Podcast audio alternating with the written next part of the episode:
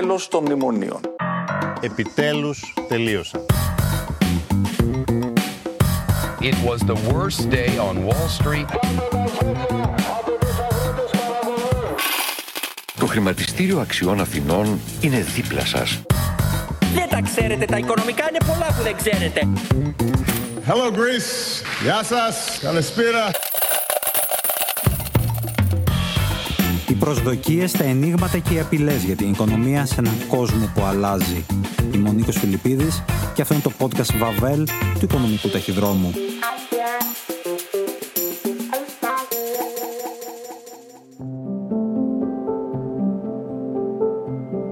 Καλημέρα, καλησπέρα και καλό σας βράδυ. Στο προεκλογικό podcast Βαβέλ επιχειρούμε να δούμε πώς διαβάζουν οι αγορές τις ελληνικές εκλογές, το πιθανό αποτέλεσμα και τα προγράμματα των κομμάτων. Ο Ίναχος Λάζος, απόφυτος του MIT επί χρόνια ανώτατος τέλεχος επενδυτικών κολοσσών και ιδρυτής της Delphic Strategies, συμβουλευτικής εταιρείας επενδυτικών κεφαλαίων από την Ευρώπη, την Ασία και την Αμερική, περιγράφει τι σημαίνουν οι εκλογές για τις μετοχές και το επενδυτικό κλίμα. Σχολιάζει με καυστικό τρόπο ορισμένες από τις εξαγγελίες των κομμάτων και περιγράφει το μετεκλογικό σκηνικό στην οικονομία και τις προοπτικές της. Καλή σας ακρόαση.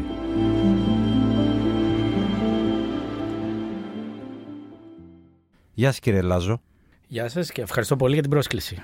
Εσείς έχετε μια συμβουλευτική εταιρεία, καταλαβαίνω, που έρχονται επενδυτές, σωστά, και θέλουν να βάλουν κάποια λεφτά στην Ελλάδα και εσείς είστε ο άνθρωπός τους, ας πούμε, εδώ. Είτε έρχονται ή πάω και τους φέρνω. Είναι προϊόν η ελληνική οικονομία που πωλείται εύκολα; Και ναι και όχι θα έλεγα. Είναι η ελληνική οικονομία ένα μέρος το οποίο δεν το παρακολουθούν πάρα πολύ και όσο επισταμένος χρειάζεται για να την καταλάβουν. Πολλοί επενδυτές έχουν μια στρεβλή εικόνα και συνήθως έρχονται αργά. Οπότε αυτό που δημιουργείται είναι μια ευκαιρία να είσαι νωρίς με σωστή πληροφόρηση. Έχεις δηλαδή να καταλαβαίνεις, να αναλύεις και να είσαι λίγο πιο μπροστά από αυτούς που διαβάζουν απλά εφημερίδες. Οι πελάτες σας ενδιαφέρονται για τις ελληνικές εκλογές; Βεβαίως ενδιαφέρονται πάρα πολύ και σίγουρα ενδιαφέρονται να μην είναι λάθος στην πρόβλεψή τους. Δηλαδή; Οι επενδυτές τους ενδιαφέρει η Ελλάδα, αλλά τους ενδιαφέρει να προβλέψουν σωστά αυτό που θα συμβεί. Άρα ε, έχουν ένα ενδιαφέρον. Και το 2015 είχαν ενδιαφέρον πάρα πολύ μεγάλο, διότι ήταν η αντίστροφη κατάσταση. Όπου το 2015 εάν... είχαμε και εμείς ενδιαφέρον. Ναι, εάν η Ελλάδα έβγαινε από το ευρώ, παραδείγματο χάρη, θα ήταν ένα, θα ήταν ένα παγκοσμίου βεληνικούς ε, ε, ας πούμε δυστύχημα, να. το οποίο θα επηρέαζε αλυσιδωτά αγορές σε όλο τον πλανήτη. Το ενδιαφέρον είναι και προς την ελληνική οικονομία καθεαυτή όταν τα πράγματα πηγαίνουν καλά, αλλά είναι και προς άλλες κατευθύνσεις που έχουν να κάνουν με τις αγορές στη χώρα που αντιμετώπισε, μπορούμε να πούμε, χωρίς επιφύλαξη και παρά τη φασαρία και τα όσα ακούγονται, ότι αντιμετώπισε πάρα πολύ επιτυχώς τη κρίση, την ενεργειακή κρίση, την πανδημία εννοείται, ακόμα και τον πληθωρισμό καθεαυτό, το οποίο φαίνεται σε πολλούς δείκτες, φαίνεται σε πράγματα που οι πολιτικοί, ας πούμε, δυσκολεύονται να εκφράσουν, διότι ο κόσμος δυσκολεύεται να καταλάβει. Παραδείγματος χάρη την αύξηση του διαθέσιμου διαθέσιμου εισοδήματος, η οποία πραγματικά έχει παρακολουθήσει την αύξηση του πληθωρισμού. Ένα μεγάλο κομμάτι το οποίο αγνοεί ο κόσμος γενικά και δεν συζητείται είναι ότι η αύξηση της ποσότητας του χρήματος στην Ευρωπαϊκή Ένωση και στην Ελλάδα κατ' επέκταση ήταν το ιατρικό το οποίο ήρθε να κλείσει τις τρύπες που άνοιξε το απότομο κλείσιμο της οικονομίας. Και αυτό εκφράζεται παραδείγματος χάρη με την άνοδο των καταθέσεων στο σύστημα κατά 50 δισεκατομμύρια, το οποίο όλος τυχαίος, που δεν είναι τυχαίο, από την άλλη μεριά αντικατοπτρίζεται στην αύξηση του χρέους κατά 50 δισεκατομμύρια. Λοιπόν, ακούμε στην προεκλογική καμπάνια ότι α, αυξήθηκε το χρέος κατά 50 δις. Πολύ ωραία. Αλλά αυξήθηκαν και οι καταθέσεις των οικοκυριών και των επιχειρήσεων κατά 50 δις. Θα μπορούσε κάποιος να ρωτήσει γιατί αυτή η παράλληλη αύξηση να είναι θετική. Είναι θετική διότι προπήρχαν τρύπες στα νοικοκυριά και στις εταιρείες από την προηγούμενη κρίση, την δεκαετή κρίση της Ελλάδας, οι οποίες έκλεισαν με αυτά τα λεφτά. Που μπήκανε στις τσέπες των οικοκυριών και των επιχειρήσεων. Και τώρα βλέπουμε ταυτόχρονα με τη δημοσιονομική στήριξη ας πούμε, που παρέχει το RRF, το Ταμείο Ανάκαμψης, δημιουργούν μάλλον πρωτόγνωρες συνθήκες στην Ελλάδα για μια έκρηξη των επενδύσεων, ε, για να κλείσει το επενδυτικό κενό, να ανέβει η παραγωγικότητα, η οποία παραγωγικότητα μαζί της θα σύρει την άνοδο των μισθών και δημιουργεί έναν ενάρετο κύκλο. Ένα άλλο θέμα το οποίο δεν μπορούν οι πολιτικοί, το πολιτικό σύστημα να, να συζητήσει επί ρεαλιστικής βάσης. Μιλάνε όλοι για αναδιανομή και ανακατανομή, ας πούμε, αλλά δεν μιλάνε για την άνοδο της παραγωγικότητας. Η παραγωγικότητα είναι αυτή η οποία δημιουργεί εισόδημα, το οποίο αυξάνει και τις αποδοχές και το διαθέσιμο εισόδημα των οικοκυριών. Άρα, εμείς εδώ πέρα πλέον έχουμε πολλούς Έχουμε πόρους που δανείστηκε το κράτος και διοχέτευσε στον ιδιωτικό τομέα, στα νοικοκυριά και στις επιχειρήσεις. Και έχουμε και πόρους οι οποίοι μας ήρθαν από την Ευρώπη. Αυτοί οι πόροι που ήρθαν από την Ευρώπη δημιουργούν το θεμέλιο ώστε από πάνω να βάλουμε και τους δικούς μας πόρους, επιτέλους να παίξει η Ελλάδα την σύγκληση.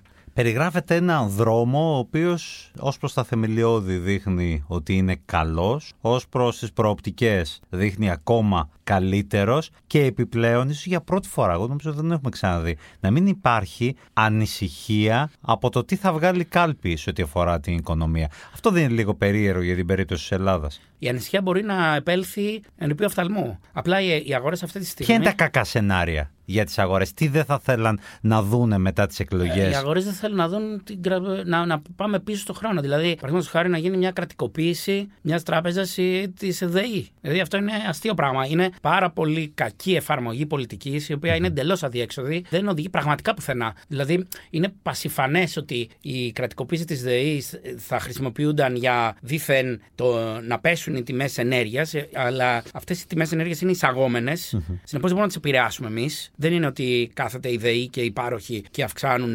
πλασματικά τις τιμές. Όταν έχουμε λοιπόν εισαγόμενο πληθωρισμό, γιατί έχουμε εισαγόμενο πληθωρισμό, επειδή έχουμε ένα σοκ στη μεριά της προσφοράς, το ζήτημα με τη Ρωσία και την Ουκρανία και όλη αυτή η στενοπό στην οποία εισήλθε ε, ο τομέας ενέργειας, δεν μπορούμε να το λύσουμε μόνοι μας. Συνεπώς, καταλαβαίνετε ότι κρατικοποιούμε τη ΔΕΗ μεν, αλλά μετά για να ρίξουμε τις τιμές θα πρέπει κάπου να έρθουν αυτοί οι πόροι, θα δανειστεί το κράτος για να δώσει στη ΔΕΗ, για να ρίξει τις τιμές που βλέπει ο καταναλωτής. Όλο αυτό το πράγμα είναι εντελώς λάθος. Θα οδηγούσε, παραδείγματος χάρη, σε μια υπερκατανάλωση ενέργειας, υπερχρέωση των νοικοκυριών, υπερχρέωση του κράτους. Αυτό αποκλείεται να μπορούσε να εκτελεστεί, διότι θα χρεοκοπούσαμε. Οι αγορές δεν θα μας δώσουν αυτό το διάδρομο ώστε να το κάνουμε αυτό. Οπότε απλά θα προεξοφλήσουν τύπου Αγγλίας, Λίστρα, ότι όλο αυτό το πράγμα δεν πάει πουθενά και θα σου κλείσουν το διακόπτη την άλλη μέρα. Αυτό μπορεί να γίνει. Αυτή τη στιγμή είμαστε πάρα πολύ καλά γιατί δεν διαβλέπουν ότι θα γίνει. Αλλά αν ξαφνικά συμβεί κάτι και ανεβεί πάρα πολύ πιθανό πιθανότητα το, όλο αυτό μπορεί να προσπαθήσουν να το κάνουν, τότε δεν υπάρχει σωσμό από αυτό. Θα είναι πολύ απότομη και πάρα πολύ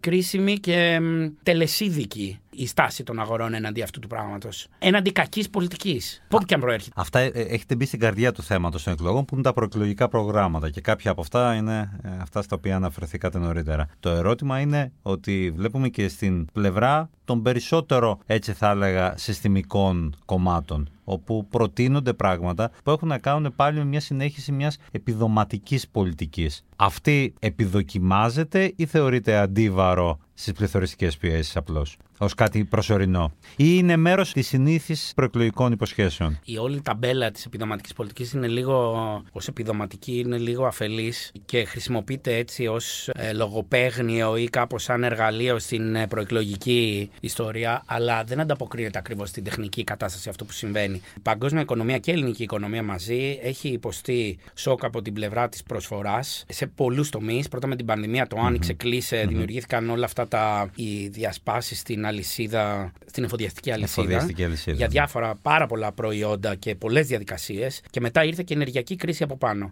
Οι καμπύλες προσφοράς και ζήτησης μετακινήθηκαν πάρα πολύ απότομα και μάλιστα η ζήτηση πρώτα έπεσε και αυτή επειδή κλειστήκαμε όλοι μέσα και μετά αυξήθηκε πάρα πολύ απότομα πάνω από εκεί που ήταν mm-hmm. πρώτου κλεισίματος. Από την άλλη μεριά η καμπύλη της προσφοράς πέστη τεράστια πίεση mm-hmm. λόγω της αναταραχής και αυτό δημιούργησε μια αύξηση των τιμών.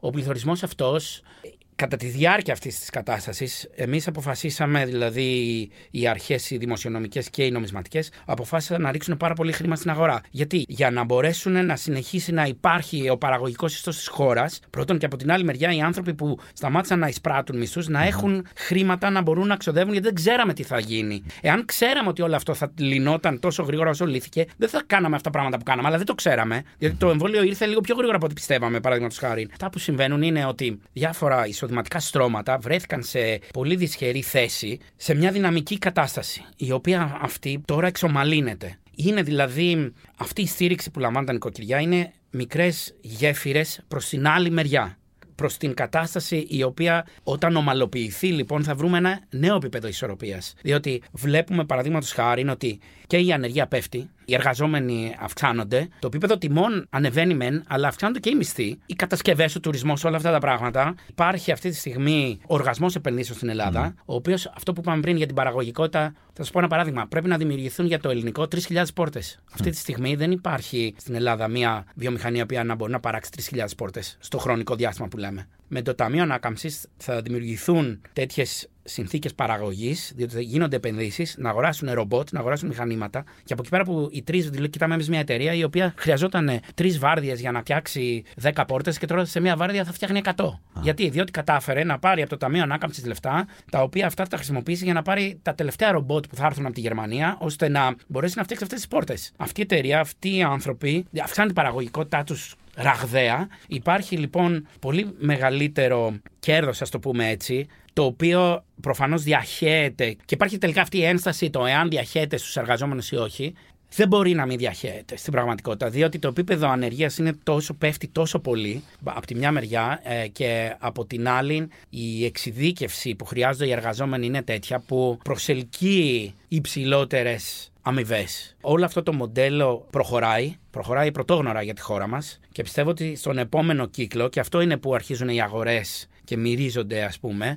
ότι με μεγάλη πιθανότητα αυτό θα συμβεί. Στον επόμενο κύκλο θα δημιουργηθεί πάρα πολύ μεγάλη υπεραξία στην Ελλάδα από την οικονομική δραστηριότητα. Θα βγούμε από τη λάσπη, από το, από το βούρκο που έχουμε κολλήσει δεκαετίες. Ακόμα και ο Κώστας Σιμίτης εξαπολύει σφοδρά πειρά για εκχώρηση του εθνικού πλούτου. Συγκεκριμένα, όπως αναφέρει σε συνέντευξή του στο περιοδικό Οικονομική Επιθεώρηση, το επενδυτικό κλίμα που επιδιώκει να δημιουργήσει η κυβέρνηση είναι ένας επιβεβλημένος στόχος, που χωρίς να υποτιμώ καθόλου ότι έχει γίνει μέχρι σήμερα, έχει αποδώσει ασταθή αποτελέσματα. Στις περισσότερες περιπτώσεις κυριαρχούν οι επενδύσεις στο real estate και τα deals κερδοσκοπικών funds. Υπάρχει μια συζήτηση γύρω από τα ποιοτικά χαρακτηριστικά των επενδύσεων. Έχετε μπει σε αυτά και Ναι. είναι καλό που αναφέρατε και ένα παράδειγμα που αφορά και το ελληνικό και ένα παραγωγικό κομμάτι που αφορά την κατασκευή κάποιων υλικών, δομικών υλικών όπως είναι οι πόρτες. Το ερώτημα είναι απλώς ότι και πολλοί το αναρωτιούνται και στη δημόσια συζήτηση έχει πάρει μεγάλη έκταση, έχει αναφερθεί και ο πρώην Πρωθυπουργός, ο κ. σιμιτη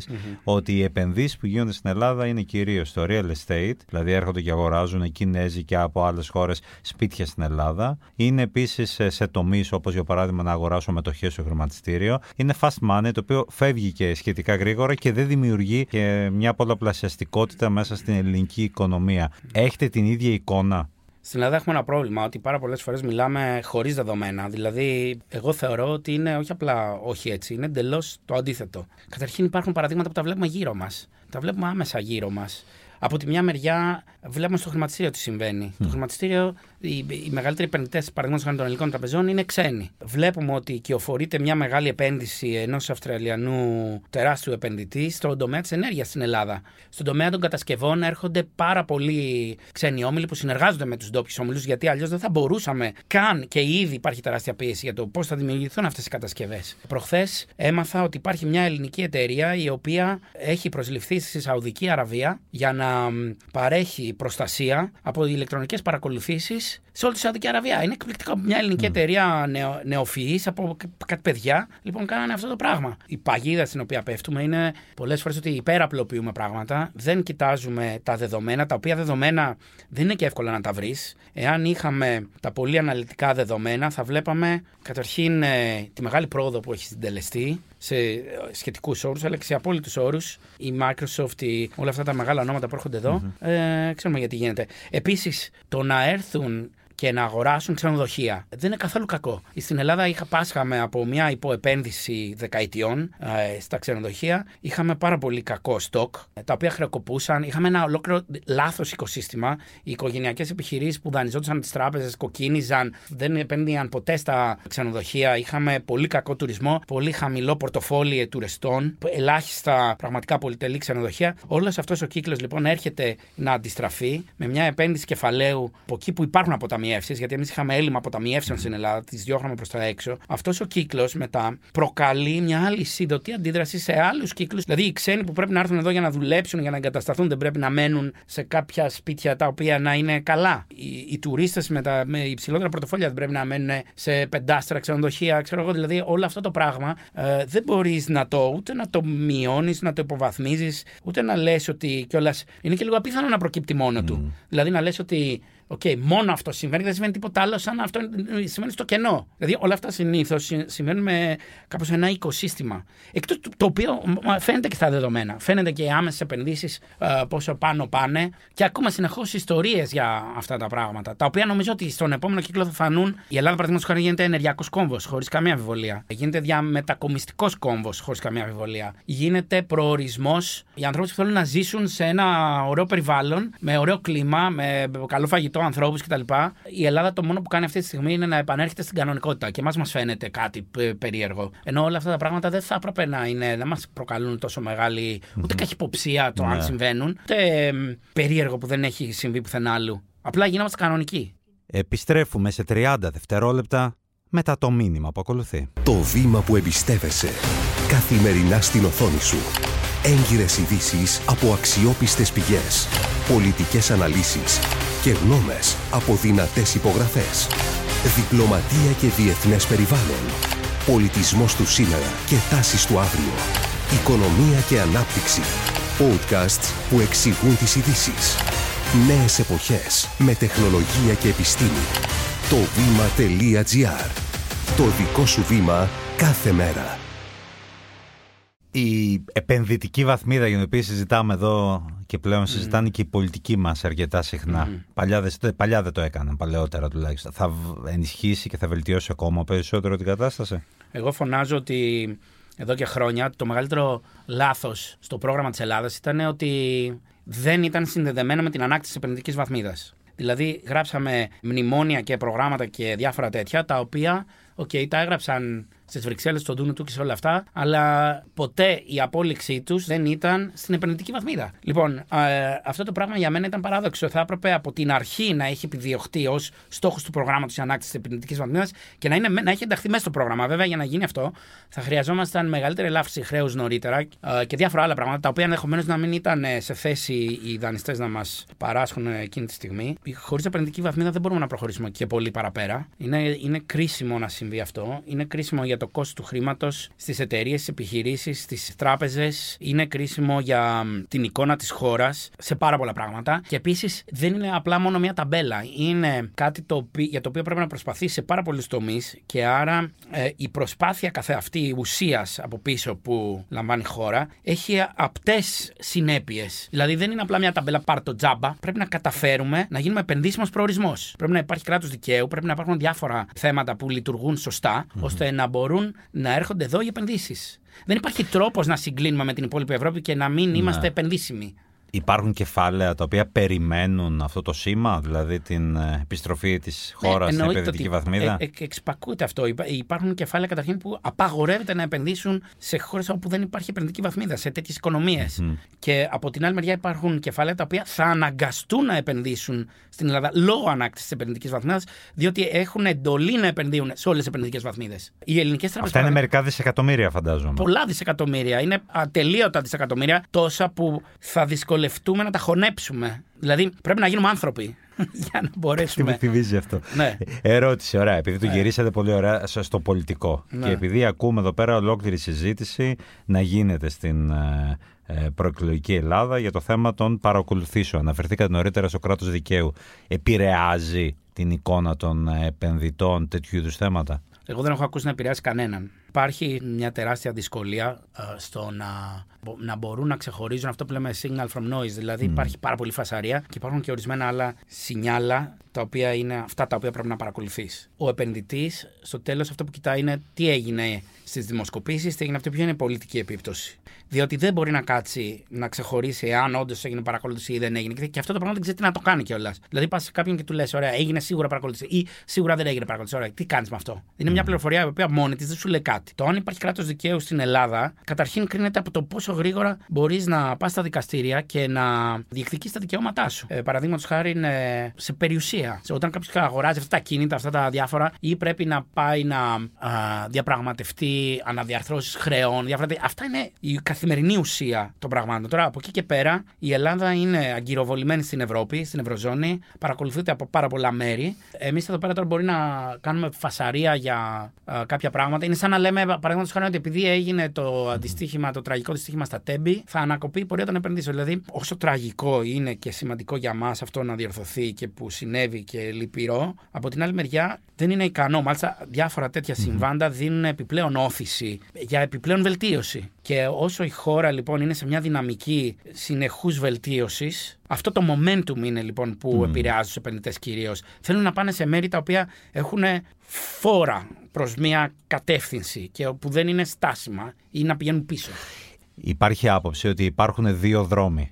Ότι υπάρχει ένας δρόμος, αυτός το, ο οποίος περιγράφεται, ο δρόμος λέει των επενδύσεων, και υπάρχει και ένας άλλος δρόμος, ο οποίος είναι ο δρόμος του κοινωνικού κράτους και της μείωσης των ανισοτήτων. Δεν υπάρχει αυτή η διάσταση, δεν υπάρχει αυτή η αντίφαση, η αντίθεση, δεν υπάρχει τίποτα από όλα αυτά. Είναι εντελώς λάθος όλο αυτό. Δε- Δεν υπάρχει αυτό το πλαίσιο του συγκρουσιακό μεταξύ αυτών των δύο κόσμων. Οι αλλαγές στον κόσμο όλο. Οι αλλαγές επίσης στην τεχνολογία. Οι αλλαγές στα χρηματοοικονομικά, στα τραπεζικά. Οι αλλαγές σε πάρα πολλούς τομείς ήταν τόσο ραγδαίες τις τελευταίες δεκαετίες, που είναι πάρα πολύ δύσκολο ακόμα, ακόμα και για τους πολιτικούς, ακόμα και για αυτούς που χαράσουν πολιτική να τις ε, αφομοιώσουν και πόσο μάλλον να τις εξηγήσουν στο ευρύ κοινό και σε ηλικιακές ομάδες επίσης. Δηλαδή, τα νέα παιδιά έχουν άλλη αντίληψη του κόσμου από τους 50, 60, 70, οι οποίοι μάθανε άλλα γράμματα. Είναι απογοητευτικό το, το πεδίο αναφοράς που είναι συγκρουσιακό ανάμεσα στο κοινωνικό κράτος και π.χ. τον κόσμο των αγορών και όλο αυτό. Είναι απογοητευτικά ρηχό και αμαθές. Τι είναι οι αγορές, Οι αγορές είμαστε εμείς, οι άνθρωποι της διπλανής πόρτας. Οι αγορές είναι αυτές οι οποίες παρέχουν κεφάλαια για επενδύσεις. Οι αγορές είναι αυτές οι οποίες δημιουργούν μια πειθαρχία, ζητούν πειθαρχία, ζητούν νομιμότητα και οι οποίες τιμωρούν αυτούς που συμπεριφέρονται με τρόπο παραβατικό, ας πούμε. Ε, Και το έχουμε δει αυτό πάρα πολλές φορές. Εγώ δεν βλέπω από τη δικιά μου τη μεριά μια αντίφαση στο, στο συνολικό καλό και την προαγωγή ας πούμε, του κοινωνικού συνόλου σε σχέση με την προαγωγή των αγορών. Στην Ελλάδα, εάν δεν έρθουν πάρα πολλές επενδύσεις από αποταμιεύσει ξένων να έρθουν στην Ελλάδα να επενδυθούν. διότι- Φρέσκο χρήμα. Φρέσκο χρήμα, λοιπόν δεν μπορεί να γίνει τίποτα. Να. Ωραία. Εμείς μπορούμε να έχουμε ένα κοινωνικό κράτος. Πρέπει όμως να το φτιάξουμε το κοινωνικό κράτος. Μα- μα- Πρέπει να μα- φτιάξουμε Μα νοσοκομεία. κοιτάξτε, μα το κοινωνικό κράτος δεν αφαιρεί από τις αγορές, προσθέτει στις αγορές. Διότι τι συμβαίνει, ε, η κοινωνική γαλήνη, η ισονομία, η, μια εύλογη κατανομή του εισοδήματος που βασίζεται στην παραγωγικότητα των ανθρώπων, στο γνωσιακό τους επίπεδο, όλο αυτό είναι, είναι στο σύνολο θετικό. Προάγει το συνολο Δεν είναι αφαιρετικό, δεν, είναι, δεν μειώνει κανέναν, είναι προσθέτει στο σύνολο. Όλα μπορούν να είναι αλλιώς. Το πρόγραμμα ρήξης των 100 ημερών είναι το πρώτο βήμα για μια Ελλάδα απελευθερωμένη από τη συστημική εκμετάλλευση. Εντός 100 ημερών από τις εκλογές και ίδρυση του Δημόσιου Δωρεάν Συστήματος Συναλλαγών Δήμητρα, που δεν θα είναι όμοιρος ούτε των τραπεζιτών, ούτε της Φραγκφούρτης. Θα ξαναγυρίσουμε στις εκλογές. Γιατί η αλήθεια είναι, όταν ε, ακούτε έτσι, να υπάρχουν τουλάχιστον ε, δύο ή τρεις αναφορές για παράλληλα νομίσματα. Ναι. Από κόμματα που κατεβαίνουν στις εκλογές, κόμματα τα οποία μάλιστα είναι κοινοβουλευτικά κόμματα ή εκπρόσωποι κομμάτων. Πώς το αντιλαμβάνεστε, Πα- Πρώτα απ' όλα, μήπως έχουν έδαφος τέτοιου είδους συζητήσεις και το χάνουμε εμείς εχωρίως; Χαίρομαι που το αναφέρετε γιατί ήθελα να το συνδέσω και με την προηγούμενη απάντηση. Σκεφτείτε ότι από τη μια μεριά υπάρχει μια κουβέντα για το εάν το κοινωνικό κράτος αντιτίθεται στις αγορές, υπάρχει μια σύγκρουση με τις αγορές. Και σκεφτείτε ότι η απάντηση σε αυτό είναι μια σαχλαμάρα τέτοιου επίπεδου που όχι μόνο που θα κατέστρεφε τα πάντα και το κοινωνικό κράτος και τις αγορές. Δηλαδή λέμε, ωραία, να φτιάξουμε ένα παράλληλο νόμισμα. Που θα κατέρεε τα πάντα δηλαδή. Επειδή δεν μπορούμε να λύσουμε ή επειδή υπάρχει, υπάρχουν θέματα τα οποία πρέπει να λύσουμε σωστά ώστε να λειτουργούν και το, και το κοινωνικό κράτος και οι αγορές, επειδή πρέπει να κάνουμε αυτό, διαλέγουμε τελικά να μην το κάνουμε και να κάνουμε μια απίστευτη σαχλαμάρα. Η οποία αυτοκαταστροφική. Λοιπόν, αυτό που λένε για τα παράλληλα νομικά, δηλαδή ακούω τόσα πολλά όταν τα ακούω, θέλω να σπάσω την τηλεόραση. Δηλαδή λες, έρχεται ένας και σου λέει τέτοια συνειδη- πρέπει να λέει συνειδητά ψέματα. Είναι συνειδητά ψέματα αυτά που λένε. Να σας πω ένα πάρα πολύ απλό. Σου λέει ότι εγώ θα σου δώσω τυρί και εσύ θα μου δώσεις.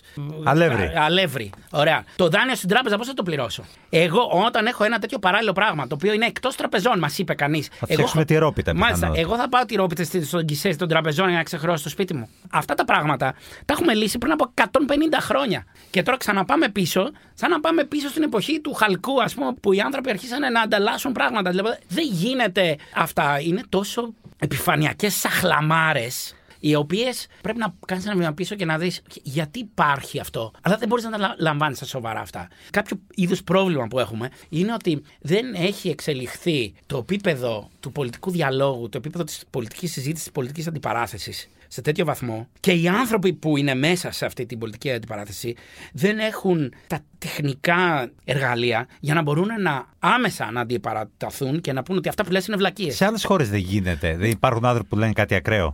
Λένε, Ή- υπάρχουν ακραία πράγματα, ναι. Πώς δεν υπάρχουν. Και στην Ιταλία τα λέγανε αυτά. Και αυτά τα παράλληλα νομίζω ότι τα έχουμε ξαναπεί στην Ιταλία. Τα λέγανε πριν από δύο-τρία χρόνια. Δηλαδή τα λέγανε και τόσο πολύ παλιά. Υπάρχει και το ενδεχόμενο να πεις ότι αυτοί που τα λένε, τα λένε γιατί ξέρουν ότι δεν πρόκειται να συμβούν. Έρχεται ένας κύριος που παίζει πόκερ ε, όλη τη μέρα, λοιπόν, και σου λέει διάφορα πράγματα. Σου λέει, Εγώ θα κάνω αυτό, αυτό. Γιατί, γιατί ξέρει ότι θα υπάρξουν κάποιοι που θα τα πιστέψουν, θα τον ψηφίσουν, θα μπει στη Βουλή και αυτός δεν θα τα κάνει ποτέ. Πάρα πολύ ωραία. Σαν να λέει παραμυθάκια. Λοιπόν, όλα αυτά τα πράγματα δεν είναι άξια λόγου. Πάμε στο αποτέλεσμα των εκλογών. Σας ανησυχεί η πιθανότητα να έχουμε είτε αδύναμη μονοκομματική κυβέρνηση, είτε μία κυβέρνηση συνεργασίας όπου οι εταίροι ο καθένας να κοιτάζει το κομματικό του συμφέρον; Πρέπει να αντιλαμβανόμαστε σφαιρικά τα ενδεχόμενα που μπορούν να συμβούν με την έννοια ότι υπάρχουν ε, κακά ενδεχόμενα, υπάρχουν και θετικά ενδεχόμενα. Εστιάζουμε υπερβολικά στα κακά και όχι στα, στα θετικά. Εγώ θεωρώ ότι η θετική έλξη και η θετική φορά των πραγμάτων θα δημιουργήσει παραλλαγές σεναρίων, τις οποίες δεν μπορούμε πλήρως να χαρτογραφήσουμε αυτή τη στιγμή και οι οποίες ε, είπατε, ε, αναφέρατε ένα-δύο σενάρια. Μπορεί να υπάρχουν άλλα ένα-δύο αντίστοιχα σενάρια προς την θετική μεριά της κυβερνησιμότητας. Εγώ θεωρώ ότι πάω πίσω στα θεμελιώδη και λέω προς τα που οδεύει αυτή τη στιγμή η ελληνική κοινωνία, δεν οδεύει προς το θυμό και δεν οδεύει προς τη διαμαρτυρία. Βλέπουμε σε όλες τις μετρήσεις επίσης ότι θέλει κυβερνησιμότητα και θέλει ξεκάθαρα μηνύματα. Θα έχουμε δύο εκλογικές αναμετρήσεις κατά πάσα πιθανότητα. Θεωρώ ότι θα πιεστούν πάρα πολλοί οι ηγέτες να λάβουν αποφάσεις οι οποίες θα συμφωνούν με αυτή την τάση της κοινή γνώμης, η οποία είναι η, η κυρίαρχη. Όποιος δεν το κάνει αυτό θα τιμωρηθεί. Τιμωρούμενος αυτός, κάποιος άλλος θα ωφεληθεί. Άρα θα καταλήξουμε σε ένα σημείο ισορροπίας. Για μένα αυτό το σημείο ισορροπίας υπάρχει. Άρα δεν είναι ένα σημείο στο κενό, δεν είναι ένα σημείο ανισορροπίας. Θα βρεθεί ένα σημείο ισορροπίας μέσω κάποιων παραλλαγών σεναρίων όπου θεωρώ σχεδόν βέβαιο ότι η Ελλάδα θα συνεχίσει στην πορεία που έχει χαράξει ήδη. Σε, σε τεράστιο βαθμό. Ευχαριστώ θερμά. Ευχαριστώ θερμά κύριε Εγώ Λέσο. ευχαριστώ. Το podcast Βαβέλ είναι μια παραγωγή της Alter Ego Media. Παρουσίαση Νίκος Φιλιππίδης. Ηχοληψία και τεχνική επεξεργασία Στέλιος Τριανταφύλου. Επιμέλεια παραγωγής Σωτηρία Δημητρίου Έλενα Κούση. Για να μην χάσετε κανένα επεισόδιο, ακολουθήστε μας στο Spotify ή στα Apple Podcast ή μπείτε στο ot.gr για να ακούσετε το podcast.